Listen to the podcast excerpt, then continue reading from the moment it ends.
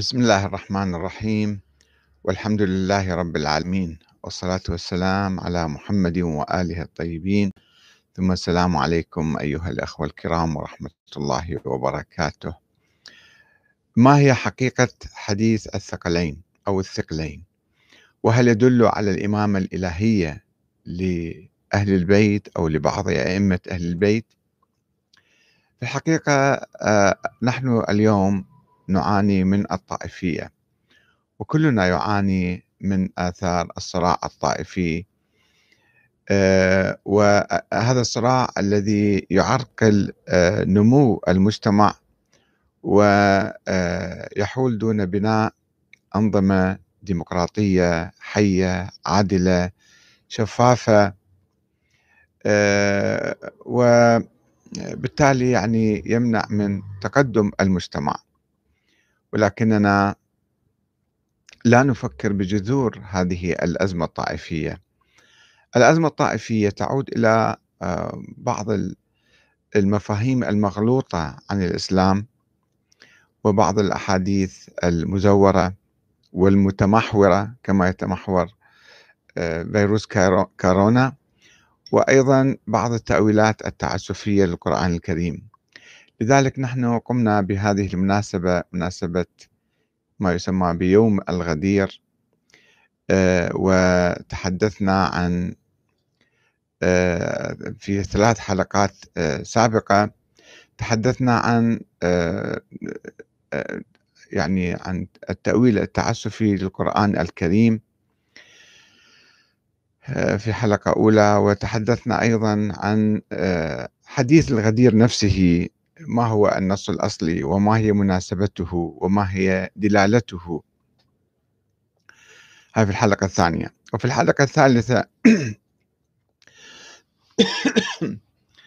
في الحلقة الثالثة تحدثنا عن موضوع الوصية المشهور أن الإمام علي عليه السلام كان وصي رسول الله وهو فعلا كذلك. ولكن ماذا كانت تحتوي هذه الوصية؟ هل كانت وصية عائلية شخصية خاصة بوفاء الديون ورعاية نساء النبي مثلا و آه، أم كانت وصية بالسياسة والدين؟ أنه الإمام علي كان وصي على الدين ووصي على آه، الأمة الإسلامية وبالتالي تتسلسل هاي الوصية في ذريته إلى يوم القيامة حسب ما تقول نظرية الإمام الإلهية. هذا كان في الحلقة الثالثة. اليوم نتحدث عن حديث الثقلين أو الثقلين وهو يلعب دورا كبيرا في الثقافة الطائفية التي تميز المسلمين اليوم بين سنة وشيعة. وإلا إذا إحنا أعدنا النظر في هذه الأحاديث وفي هذه المفاهيم وهذه التأويلات سوف نقتلع جذور الطائفية من بيننا نقتلع العداوة والحقد والكراهية من بين الأمة الإسلامية ونتوحد إن شاء الله على كتاب الله وسنة رسوله. فاليوم نتحدث عن حقيقة حديث الثقلين من المصادر الشيعية الأولى. وهل يدل على الإمامة الإلهية لأهل البيت أو بعض أهل البيت؟ آه، هناك حديث يتضمن الوصية بالعترة وأهل البيت. اتخذ منه بعض الإمامية دليلا على النص على أئمة أهل البيت بالإمامة. قالوا هذا يعني معناته هذا. وهو حديث تطور عبر التاريخ واستغله أكثر من طرف وأكثر من حزب من آه، أقرباء الرسول صلى الله عليه. نجي إلى الشيخ المفيد الشيخ المفيد مؤسس المذهب الاثني عشري البويهي أنا أسميه في القرن الرابع الهجري في ظل العباسيين والبويهيين المتحالفين مع بعض في القرن الرابع في مقابل الفاطميين. فهو الشيخ المفيد آه، يعني قام بدور كبير في التنظير لنظرية الإمامة ونظرية الاثنى عشرية. والآن خلينا نستمع إلى هو يروي النسخة الأصلية الأولى من حديث الثقلين. يقول أخبرني أبو حفص عمرو بن محمد بن علي الصيرفي طبعا بعد السند أنا حذفت السند لأنه ليس مهما الآن عن الصيرفي يقول حدثنا جعفر بن محمد الحسيني قال حدثنا عيسى بن مهران قال أخبرنا يونس بن محمد قال حدثنا عبد الرحمن بن الغسيل قال أخبرنا عبد الرحمن بن خلاد الأنصاري عن أكرم بن عبد الله بن عباس. قال إن علي بن أبي طالب والعباس بن عبد المطلب والفضل ابن العباس دخلوا على رسول الله صلى الله عليه وآله في مرضه الذي قبض فيه فخرج في ملحفة وأصابة حتى جلس على المنبر. ثم قال ألا يعني خطبة طويلة. أنا الفقرات المهمة دا أنقل لكم إياها. ألا أني لاحق بربي وقد تركت فيكم ما إن تمسكتم به لن تضلوا. كتاب الله تعالى بين أظهركم. تقرؤونه صباحا ومساء. فلا تنافسوا ولا تحاسدوا ولا تباغضوا وكونوا إخوانا كما أمركم الله. وقد خلفت فيكم أترتي أهل بيتي وأنا أوصيكم بهم ثم أوصيكم بهذا الحي من الأنصار. فقد عرفتم بلاهم عند الله عز وجل وعند رسوله وعند المؤمنين.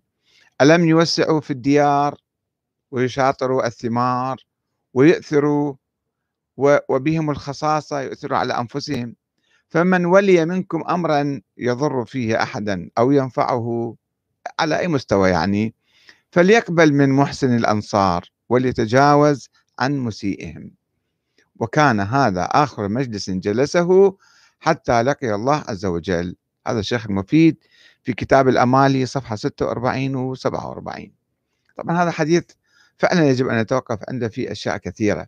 هذا ينسف آه، حديث رزية الخميس الذي ينقل عن ابن عباس أن النبي قال أتوني بكتف ودوات حتى أكتب لكم حديثا لن تضلوا بعدي أبدا. فالنبي قال ذلك تركت فيكم وأن تمسكتم به لن تضلوا كتاب الله. تعالى بين أظهركم.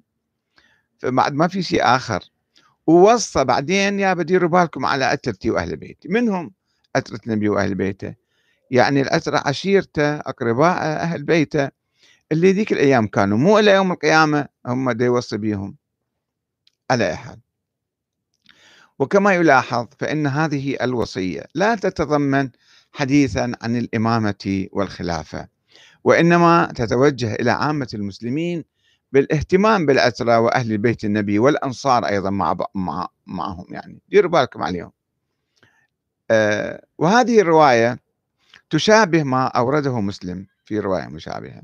أما بعد ألا أيها الناس فإنما أنا بشر يوشك أن يأتي رسول ربي فأجيب وأنا تارك فيكم ثقلين. أولهما كتاب الله فيه الهدى والنور فخذوا بكتاب الله واستمسكوا به.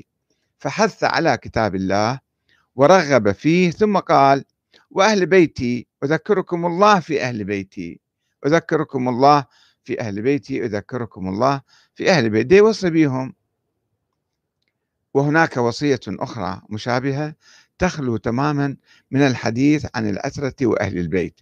يرويها المفيد أيضا نفسه عن أبي بصير عن أبي جعفر الباقر. قال لما حضر نبي الوفاة قال للمسلمين وهم مجتمعين حوله أيها الناس إنه لا نبي بعدي ولا سنة بعد سنتي فمن ادعى ذلك فدعواه وبدعته في النار ومن ادعى ذلك فاقتلوه ومن اتبعه ومن اتبعه فإنهم في النار. أيها الناس أحيوا القصاص وأحيوا الحق ولا تفرقوا وأسلموا وسلموا تسلموا كتب الله لأغلبن أنا ورسلي إن الله قوي عزيز.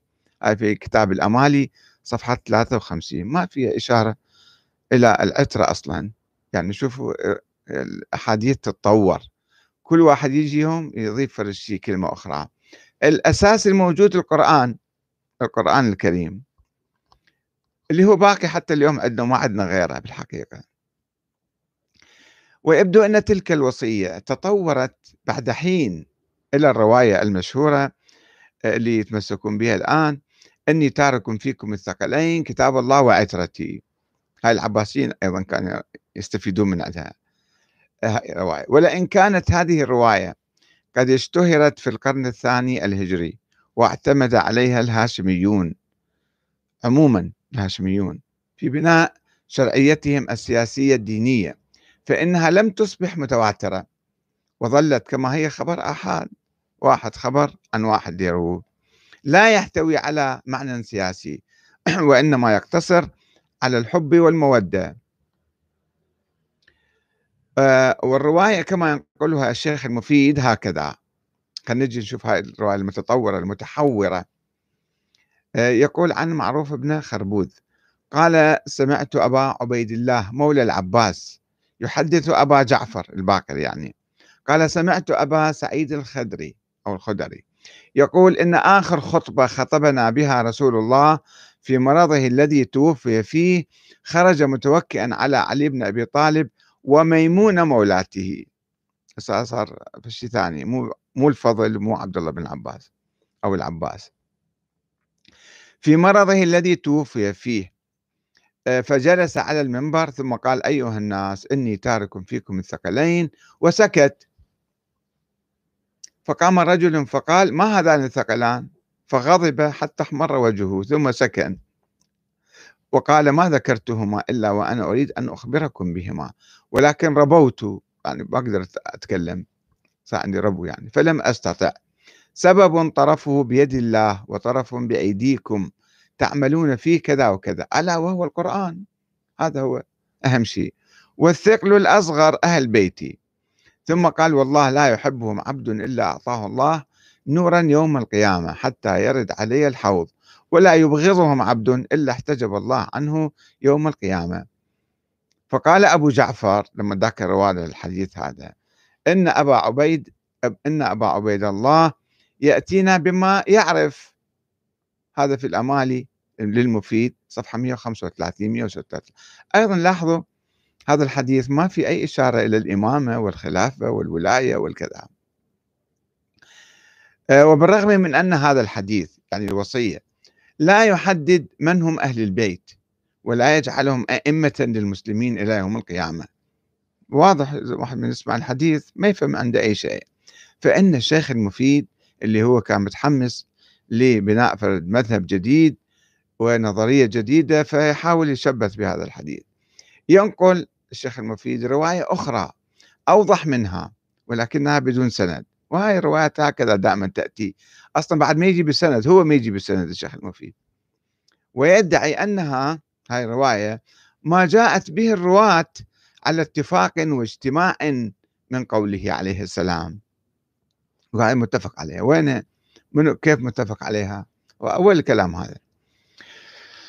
الرواية اللي ينقلها يقول أيها الناس النبي قال يعني إني فرطكم راح أروح أنا وأنتم واردون علي الحوض ألا وإني مسائلكم عن الثقلين فانظروا كيف تخلفوني فيهما فإن اللطيف الخبير نبأني أنهما لن يفترقا حتى يلقياني وسألت ربي فأعطانيه ألا وإني قد تركتهما فيكم كتاب الله وعترتي أهل بيتي فلا تسبقوهم فتفرقوا ولا تقصروا عنهم فتهلكوا أو لا تقصروا عنهم.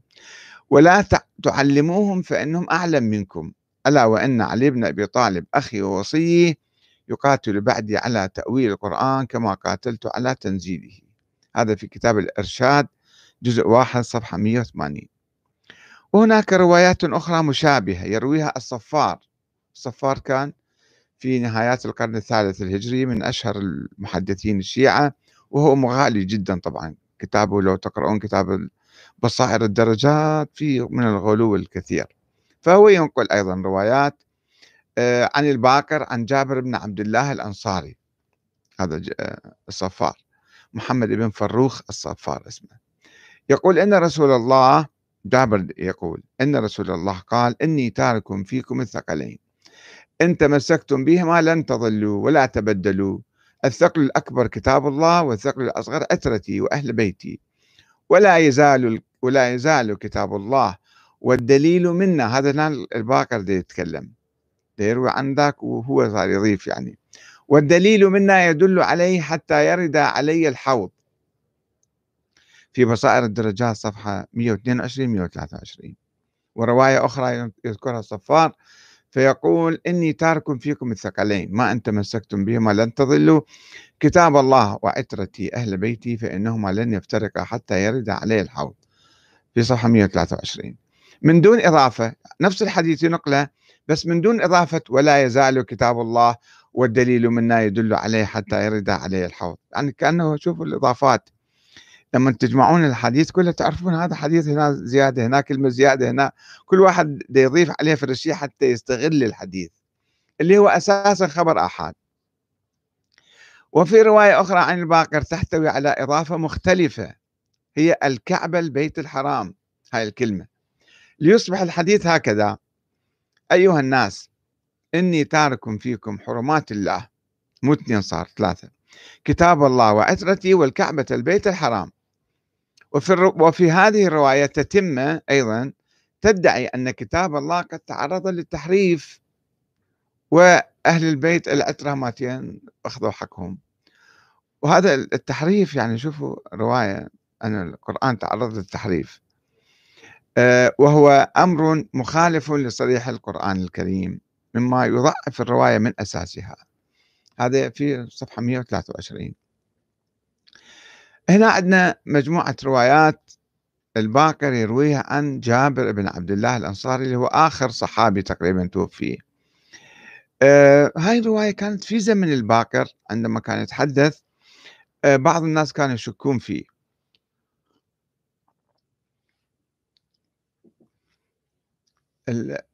الرواية كانت موضوع شك وأصلا روايات الإمام الباقر آه، سنجيب لكم الإمام صادق ماذا يقول عنها؟ وحسب ما ينقل العالم الرجالي الشيعي المعروف في القرن الرابع الهجري. أول عالم رجالي تقريبا الكشي.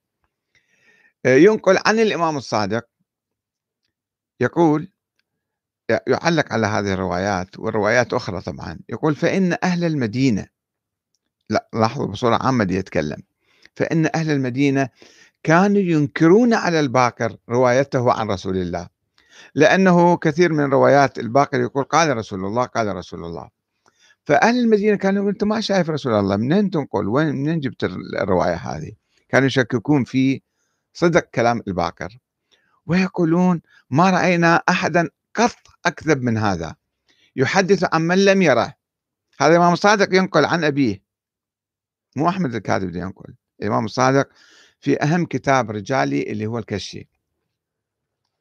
في القرن الرابع الهجري لاحظوا كانوا يقولون ما رأينا قط أحدا قط أكذب من هذا يحدث عن من لم يره. يقول فلما رأى ما يقولون لما شاف الباكر ذول الناس دي يشككون بكلامه ما يقبلوا من عنده حدثهم عن جابر بن عبد الله. كان يقول أوه هذا رواية جابر قال لي كذا. فصدقوه فصار الروايات تمشي لأنه يعني يقول جابر عن رسول الله. الإمام الصادق يعلق يقول وكان جابر والله يأتيه يتعلم منه. هذا كلام أيضا ادعاء يعني شلون جابر يتعلم من من الباكر ويعني يكاد يقول الإمام الصادق أن الإمام الباكر كان يألف الروايات على النبي. هاي في كتاب الكشي في ترجمة جابر بن عبد الله الأنصاري. راجعوا أي واحد يراجع الآن. وروى الكشي أيضا عن محمد بن مسلم وزرارة. قال سألنا أبا جعفر عن أحاديث فرواها عن جابر. فقلنا ما لنا ولا جابر. يعني شو خصنا بجابر. يعني ما أيضا حتى ما قبلوا رواياته عن جابر. هذه رواية خطيرة جدا حقيقة. تنسف كثيرا من الروايات ركاما هائلة من الروايات. وإذا صح هذا الحديث فإنه لا يتضمن معنى الإمامة والخلافة. أصلا حتى لو قبلنا الحديث الأولي. وإنما الوصية بالأسرة أو أهل البيت. ولا دلالة في الكلمتين على حصر الإمامة في ذرية علي والحسين. هاي منين طلعت بعدين؟ هاي بعدين صارت زمن الإمام باكر. كما قال الإمامية اللي ألفوا هاي النظرية في ذلك الزمن في بداية القرن الثاني الهجري. الذين رووا عن الباقر هذول الإمامية صاروا يرون روايات. ناس كثير كانوا يكذبون على أهل البيت. و... وناس كانوا يشكون حتى بأقوال الباقر والصادق فيقولون هذول الإمامية اللي رووا آه تفسير كلمة أهل البيت من هم أهل البيت؟ إذا افترضنا الرواية صحيحة كتاب الله وعترة. من, هي من هم العترة؟ عترة عشيرة كلهم الهاشميين كلهم. يعني العباسيين حتى فيهم غيرهم. آه، فشلون صارت الأسرة يعني 12 واحد؟ يعني الباكر والصادق والكاظم هالسلسلة هذه. كما لا دلالة في الحديث على كون أحد من الأسرة بالخصوص دليلا على القرآن وكما قالت إحدى الروايات أنه ولا يزال الدليل منا يدل على القرآن. ما في الكلام هذا. أو مختصا بتفسيره وترجمته وتأويله كما قال الإمامية أن الأئمة فقط هم اللي يفسرون القرآن ويفهمون القرآن ويحتكرون ترجمته وتأويله. هذا كما يقول الكليني في الكافي في كتاب الروضة حديث رقم 5494 على 6 وحديث رقم 597 شوفوا يعني الحديث كله حتى لو صح هو في كلام في أن هذا الحديث تطور وتمحور وتغير وتبدل وأضيف إليه ونقص من وشوه.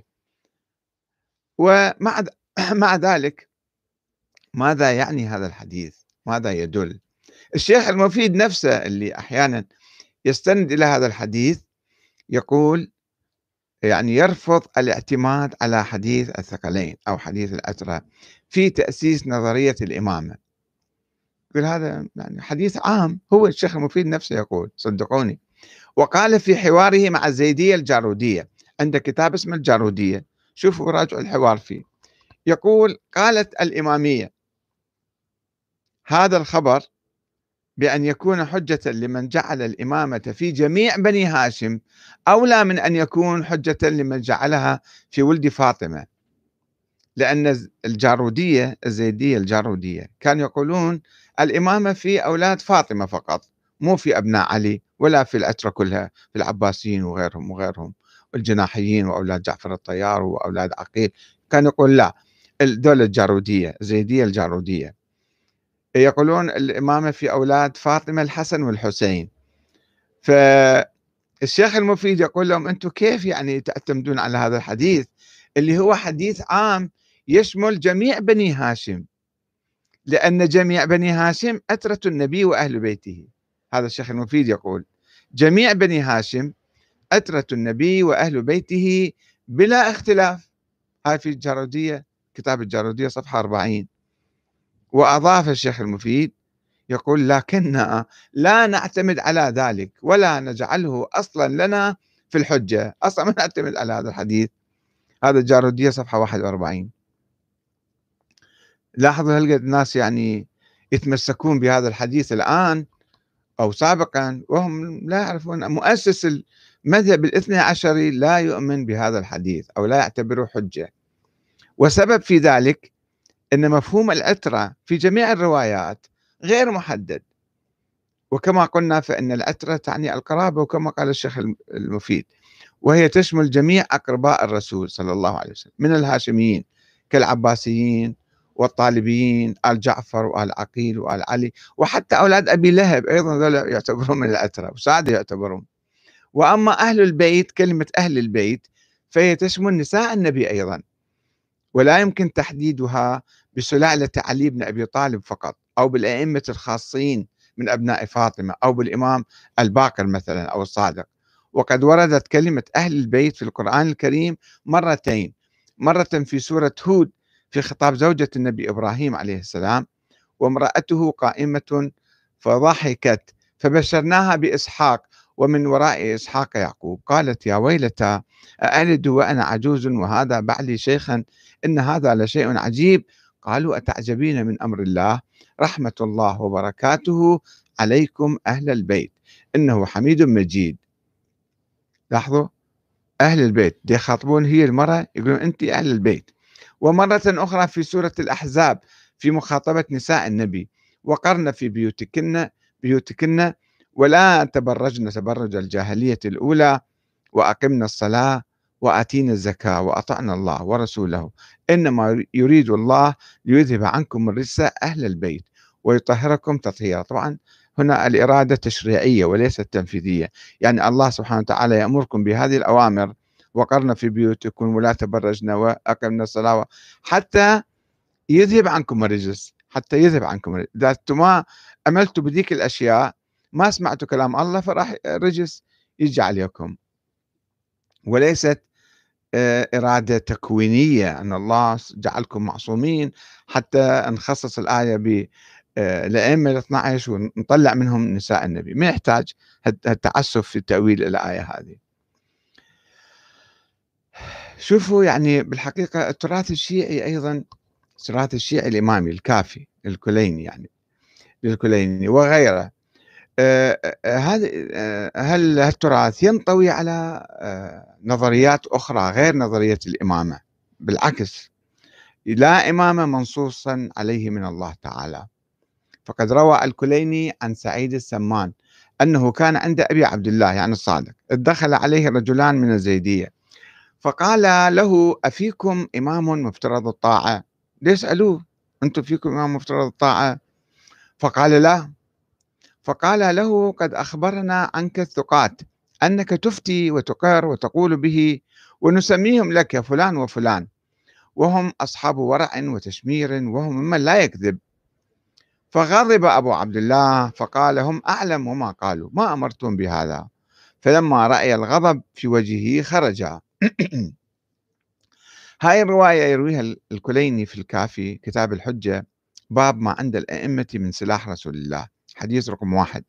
والكشي العالم الرجالي. عن سعيد الأعرج عن الإمام الصادق. الخوئي ينقلها أيضا في معجم الرجال رقم 5109 والصفار في بصائر الدرجات جزء أربعة باب أربعة. ما عند الأئمة عليهم السلام من سلاح رسول الله صلى الله عليه وآله وآيات الأنبياء. حديث رقم أربعة. الرواية صريحة وواضحة إحنا ما ما عندنا إمام مفترض الطاعة. ولكن الإمامية الذين ينقلون هذه الرواية يجيبون رواية هاي علنية كانت بالمجلس يجيبون رواية أخرى يضيفون عليها حتى ينسفوها وحتى يثبتون كلامهم. الراوي هذا آه، أبو بصير ولا سعيد السمان يقول ولكن, ولكن الإمامية يضيفون إلى هذه الرواية. أن الإمام الصادق لعن السائلين الزيديين بعدما خرجا وأكد نظرية الإمامة وادعى أن لديه سيف رسول الله ودرعه ولعمته ومغفره وأن عنده خاتم سليمان. الإمام الصادق عنده خاتم سليمان. لاحظوا شلون كذب؟ يعني يكذبون على الإمام الصادق. والطست الذي كان يقرب بها موسى القربان. وين هذا؟ النبي محمد ما قال عندي الأشياء منين جابها يعني؟ وأن عنده التابوت الذي جاء التي جاءت به الملائكة تحمله مع اليهود. والسلاح الذي من صار إليه أوتي الإمامة. هذا كما يقول الكليني في الكافي كتاب الحجة باب الاضطرار إلى الحجة حديث رقم خمسة. شوف الكذب واضح في هذا الحديث ما يحتاج واحد يعني يروح يدرس هواية حتى يعرف ببساطة بس شوية يتأمل أنه منين جاب لنا الأشياء؟ وهي لم تكن محفوظة والنبي أصلا ما ادعاها. فالرواية سرية وليش الإمام الصادق يلعنهم إجوا ناس سألوا سؤال سألوا أنت هل فيكم إمام مفترض الطاعة؟ قال لهم لا خلصوا راحوا. ماذا يدعوه لكي يلعنهما وماذا يبرر له؟ ليش يلعنهم معقولة الإمام الصادق يلعنهما أنت روحوا اسألوا فد مرجع في السؤال ويجاوبكم بعدين تطلعون برا يقوم يسبكم يشتمكم. هذا هذا الخلق خلق الأنبياء خلق الأئمة خلق المتقين الورعين. حديث الأول هم ينقلوا القطعة الأولى من الحديث أن الإمام الصادق ينفي الإمامة الإلهية أنه مفترض الطاعة من الله. والتكملة مالته بين أنه تكملة كاذبة ومزورة وتضيف إليه حتى تقلب الحديث رأسا على عقب. وهذا أيضا يعني هاي هذا الموقف من الإمام الصادق ذلك يدفعنا إلى الشك بكل ما يروى عن الصادق والباكر من أحاديث حول الإمامة وحول حصر آه، تأويل القرآن وتفسير القرآن والإمام الإلهية كل أحاديث كذب في كذب على الأئمة. شوفوا الإمام الصادق بناء على أنه ما كان يؤمن بنظرية الإمامة عنده أيضا موقف إيجابي من الشيخين أبي بكر وعمر. هذا يتعلق بموقفه من نظرية الإمامة. وبناء على عدم إيمان الصادق بنظرية الإمامة الإلهية اتخذ موقفا إيجابيا من الشيخين أبي بكر وعمر رضي الله عنهما خلافا للمتطرفين الإمامية. المتطرفين الإماميين الذين كانوا يتهمونهما باغتصاب الخلافة اغتصاب الخلافة من الإمام علي ويتبرؤون منهما. والذين كانوا ينسبون إلى الصادق سرا أنه كان يلعنهما يلعن أبو بكر وعمر. فكان الإمام الصادق يتولى أبا بكر وعمر علنا. ويطالب الشيعة بتوليهما كما يقول سالم ابن أبي حفصة هذا من أقرب المقربين للصادق والباكر يقول أنه سأل أبا جعفر وابنه جعفرا عن أبي بكر وعمر. فقال يا سالم تولهما وابرأ من عدوهما. فإنهما كانا إمامي هدى. ثم قال جعفر يا سالم أيسب الرجل جده؟ أبو بكر جدي لا نالت لي شفاعة محمد يوم القيامة إن لم أكن أتولاهما وأبرأ من عدوهما. هذا الحديث ينقل الذهبي في سير أعلام النبلاء جزء 6 صفحة 258 والخوئي ذكر ذكره نقلا عن السيد المهنا في عمدة الطالب. ذكر أن أم الصادق يعني يشرح الحديث هذا أن أم الصادق اللي هي اسمها أم فروة بنت القاسم الفقيه ابن محمد بن أبي بكر وأمها أسماء بنت عبد الرحمن ابن أبي بكر. ولهذا كان صادق يقول ولدني أبو بكر مرتين الخوئي معجم رجال الحديث رقم 9558 وشوفوا يعني واحد لما يقرأ يعني لازم واحد يفحص الروايات ويقرأ ويجتهد حتى يطلع النظرية الأقرب للحق والواقع. وهذا ما أكده أبو بصير وهو من الإمامية المعادين للشيخين ينقل رواية شوفوا. آه، يقول في رواية يقول فيها كنت جالسا عند أبي عبد الله الصادق يعني. إذ دخلت عليه أم خالد فد مرة معروفة كانت. تستأذن عليه. فقال أبو عبد الله خاطبها أيسرك أن أيسرك يسر قال لي أبو بصير. أيسرك أن تسمع كلامها؟ فقلت نعم. فقال أما الآن فأذن لها خل تدخل. قال وأجلسني معه على الطنفسة. ثم دخلت فتكلمت فإذا امرأة بليغة فسألتها فسألته عنهما. المرة جاية تسألهم أنت موقفك يا جعفر الصادق من أبي بكر وعمر؟ عن الشيخين يعني. فقال لهما توليهما روح توليهما ذولا. يعني شيخين صالحين. قالت فأقول لربي لأن كان في لغط ذيك الأيام وإشاعات ودعايات ونظريات. قالت فأقول لربي إذا لقيته إنك أمرتني بولايتهما؟ قال نعم. قالت فإن هذا الذي معك على الطنفسة أبو بصير يأمرني بالبراءة منهما. هذا واحد هو ده بالعكس ده يتكلم ضدك يعني. وكثير النوى صاحب سالم ابن أبي حفصة يأمرني بولايتهما. ذاك يقول لي توليهم وهذا يقول لي لا أتبرئ من عندهم. الإمام الصادق حسم القضية.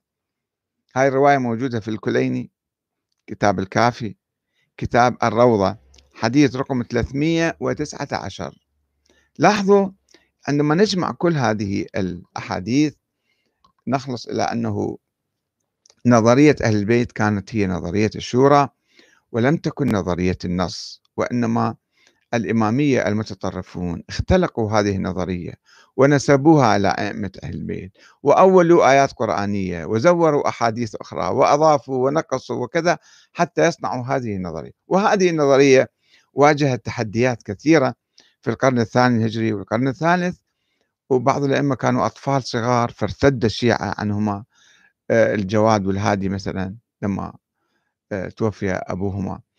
آه، وبعضهم نص ما موجود عليهم نص غامض تفرق الشيعة. فإلى أن وصلت النظرية إلى طريق مسدود بوفاة الحسن العسكري سنة 260 للهجرة ولم يتحدث لا عن الإمامة ولا عن وجود إمام بعده ولا خلف له. فهي النظرية مثالية خيالية وهمية ومتعسفة قائمة على تأويلات متعسفة وصلت إلى طريق المسدود وانتهت. وقع الشيعة الإمامية اللي كانوا يعتقدون بهالنظرية في حيرة وانقسموا إلى 14 فرقة بعد الحسن العسكري. والحيرة حتى الآن موجودة عند الناس. إجوا ناس ادعوا أنه هناك شخص مولود للحسن العسكري بالسر مو بالعلن ما حد ما شافه بالعلن. أبوه كان ينفي بالمحكمة قال ما عندي أولاد. أهل البيت كلهم يقولون ما عنده ولد. فاختلقوا بعض الناس التجار تجار الدين المستفيدين اختلقوا ولدا موهوما وأماتوا الشيعة ألف عام. قال لهم روحوا ناموا حتى يطلع صاحب الزمان. كل شيء تسوون لا حكومة ولا ثورة ولا أمر معروف لا نهي عن المنكر لا صلاة جمعة لا أي شيء. وروحوا انتظروا صاحب الزمان يطلع وصار 1200 سنة ما طلع. فالآن الشيعة طبعا آه، تركوا هاي النظرية عمليا. تركوا هاي النظرية قاموا بإقامة جمهورية إسلامية ديمقراطية دستور حركات مقاومة حركات آه، ثورية في كل مكان وعادوا للحياة عادوا للقرآن عادوا لنظرية أهل البيت الأولى نظرية الشورى اللي هي نظرية أهل البيت. و آه، الباقي أن نتخلص من هذه الثقافة السلبية التي آه، مخلفات هذه الثقافة اللي ميتة هي. ثقافة ميتة قبل 1200 سنة آه، لا تزال يعني بعض بقاياها تؤثر على بعض الناس و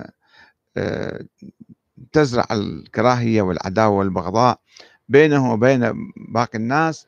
ومجرد قراءة تاريخية. ما عندنا قضية الآن نختلف عليها. إحنا متفقين على أنظمة سياسية واحدة ولكنه بالتاريخ من كان أحق بالخلافة؟ هل هذه حديث الثقلين في نص على الخلافة ولا ما في نص على الخلافة؟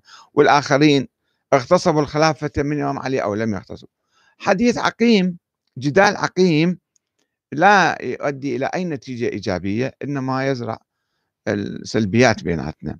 فلا بد أن نتخلص تماما من هذه الثقافة بعد أن تخلصنا عمليا من الالتزام بنظرية الإمام الإلهية ورئيس الجمهورية يجب أن يكون معصوم ومعين من الله. هذا شيء مو معقول.